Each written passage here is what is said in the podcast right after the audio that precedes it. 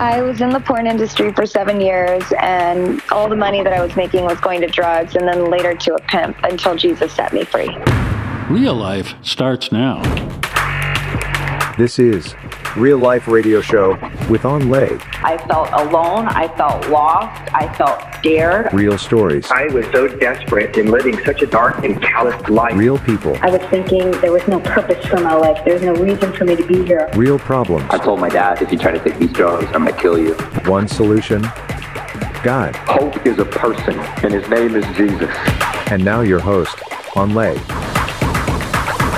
Hi, this is Evangelist Anh Le. Welcome to the Real Life Radio Show, where we're going to talk to real people who had real problems but found answers in a real God. Today, we're going to talk to someone who was in the porn industry but then ended up leaving it. And in our last show, Brittni De La Mora was telling us how she grew up from a broken family and then ended up getting affirmation through being a stripper. And then from there, getting involved with the porn industry.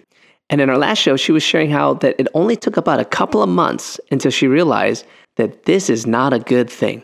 And in today's show, she's going to share more about that. But then, most of all, she's going to share why she quit and how Jesus has set her free. Brittni, welcome to the show. Thank you. Brittni, it's such an honor. And man, I've learned so much in our last two shows, you know, from your testimony. I'm understanding that you made a lot of money, but you didn't live like you had a lot of money. What happened Yeah. with all the money that you made in the porn industry?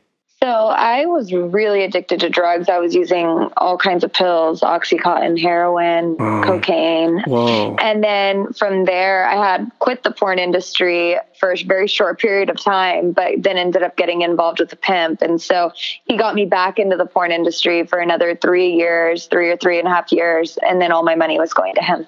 Oh my gosh. Now, were you in a relationship with the pimp? Why were you just giving money to him or was he threatening you? What was going on there? No, I mean, we were in a relationship. Yeah. Okay, so basically, I love him and here's all the money that I'm making, kind of thing, right? Yeah, exactly. Wow. Mhm. So, Brittni, tell me a little bit about the drug use here because at first you told me about the drugs that you used it in order to lose weight, but then pretty much got hooked on it. Is that right?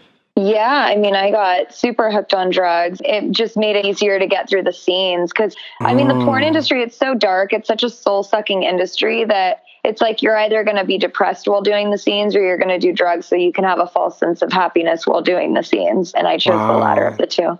So, are a lot of people in the industry probably on drugs then as they're going through these, you know, fantasy scenes?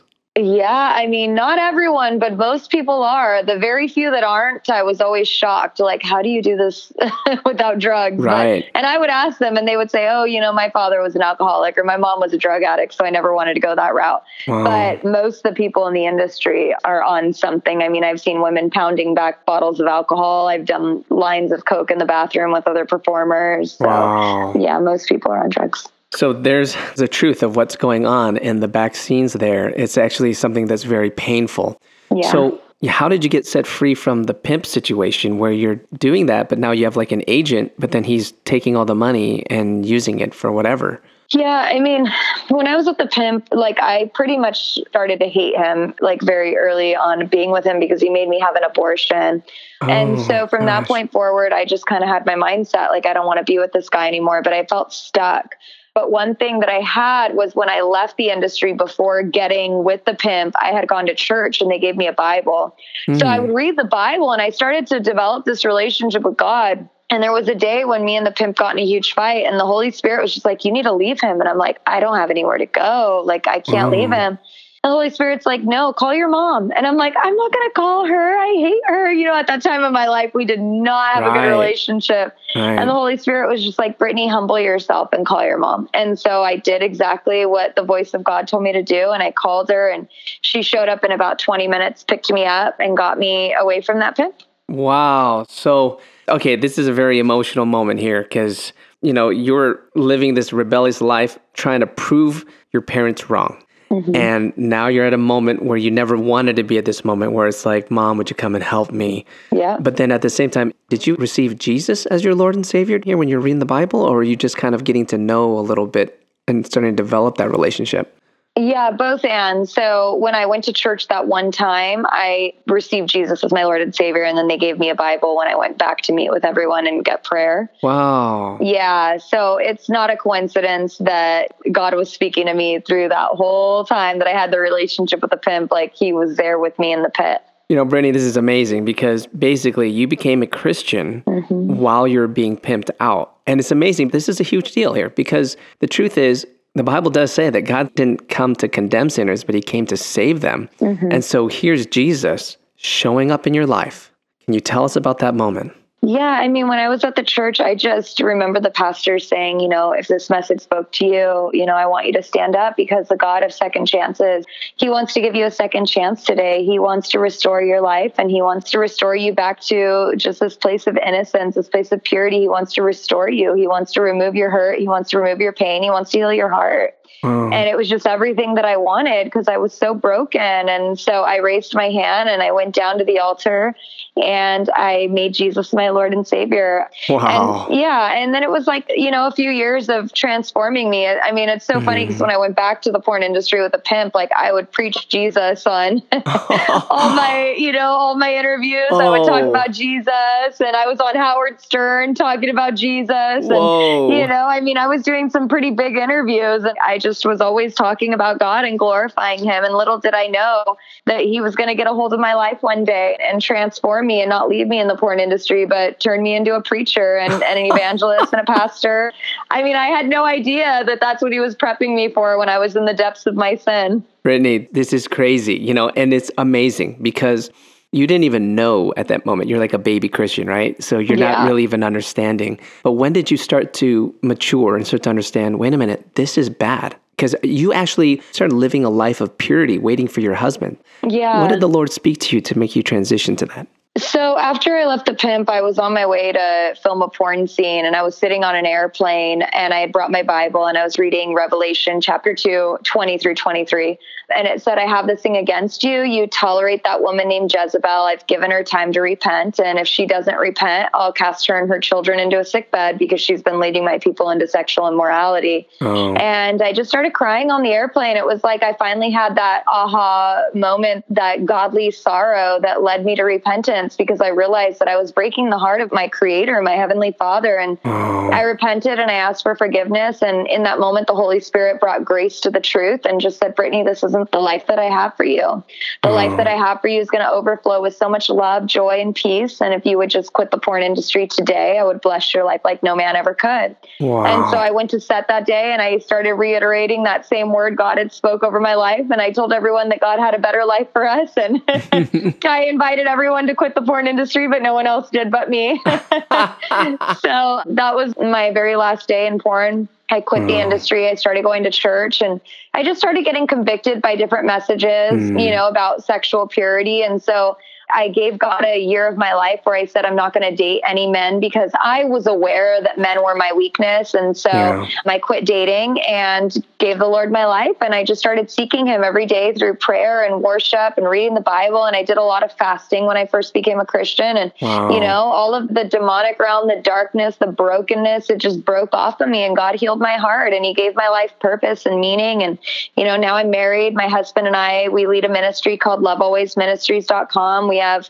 a beautiful daughter. I mean, our life Wow. is truly blessed. The word God gave me on the plane that I'll bless your life like no man ever could. I mean, He's done so. Like my soul is prospering, my life is prospering, and it's because of how good our Heavenly Father is. You know, Brittni, with all the life of sexual immorality before versus your life today, which one is way better? Oh, the life that I have today. I mean, dating my husband was so different from any other relationship I'd ever been in because we didn't have sex until marriage. Wow. But it's crazy because I got to fall in love with him as like I didn't fall in lust with him like I did in all my mm-hmm. other relationships where I was blinded by lust. You know, people mm-hmm. say that love is blinding. Love is not blinding. Love is revealing. Love is uncovering because God will mm. reveal things to you through his perfect love. But I got to fall in love with his mind, his heart, and who he is as a person. And Wow. It didn't have anything to do with sex. So when we got married, sex is just the bonus. It's the cherry on top, but it's Yeah. not the reason for our relationship. So Right. yeah, it's so beautiful when you do things God's way. There's so much freedom in it, and it's just so beautiful. Brittni, it is amazing having you on our show. Honestly, I'm just so ecstatic that you're able to, first of all, share it, but then what God did in your life is amazing. Thank you so much for your transparency. I really do believe someone's life was truly encouraged after hearing this. And I understand you have a book called A Call to Purity, Yes. where people can learn more about how you got set free from being a porn star and moved into a lifestyle of purity and talks about us doing that. So you can get that book on Amazon, right? Yes, Amazon, wherever books are sold. But yeah, Amazon would probably be the best place to get it. Okay, everyone, that's called A Call to Purity by Brittni De La Mora and Richard De La Mora. So awesome, Brittni. Thank you so much again for being on our show. Thank you for having me. I appreciate you. Let's talk more about this pertinent subject right after the break.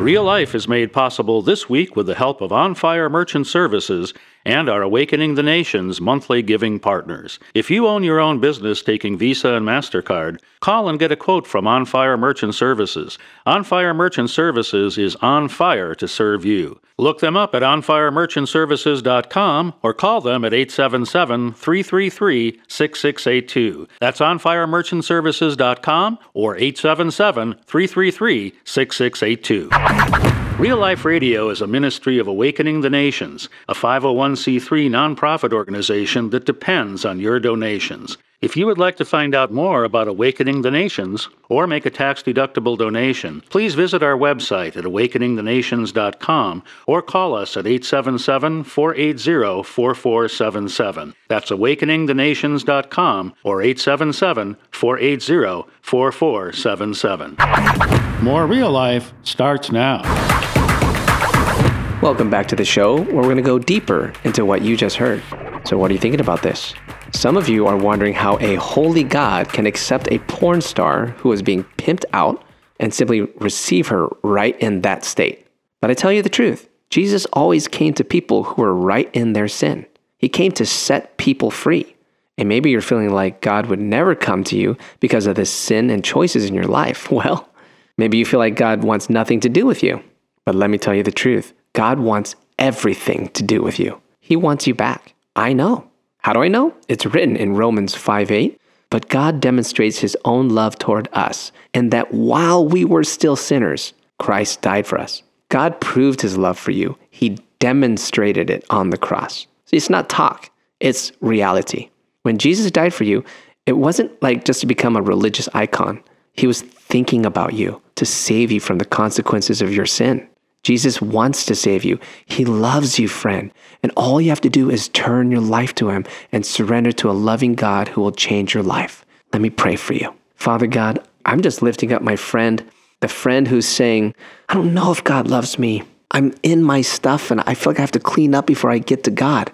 Well, good news. You're hearing in this story that God is coming to you, and maybe your moment is right now. So, Jesus, right now, we surrender our lives to you, Lord, in Jesus' name. I hope you're blessed by this testimony, and I know that your life was touched. Did you know our shows are on Spotify? Just search for Real Life Radio Show on Spotify and enjoy all the same shows you hear on the radio. That's Real Life Radio Show. See you next time.